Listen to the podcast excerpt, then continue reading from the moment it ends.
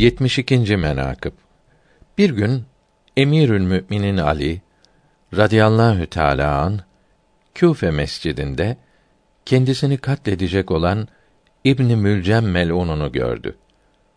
Ona hitap edip buyurdular ki: Ey Mülcem oğlu, senin cahiliye zamanında ve çocukluk günlerinde hiç lakabın var mıydı?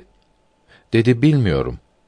Buyurdu ki: Sana ey Şaki, ey salihin devesini kısırlaştıran diyen bir Yahudi hizmetçiniz var mıydı? Evet var idi dedi. Emirül Müminin bir şey söylemedi.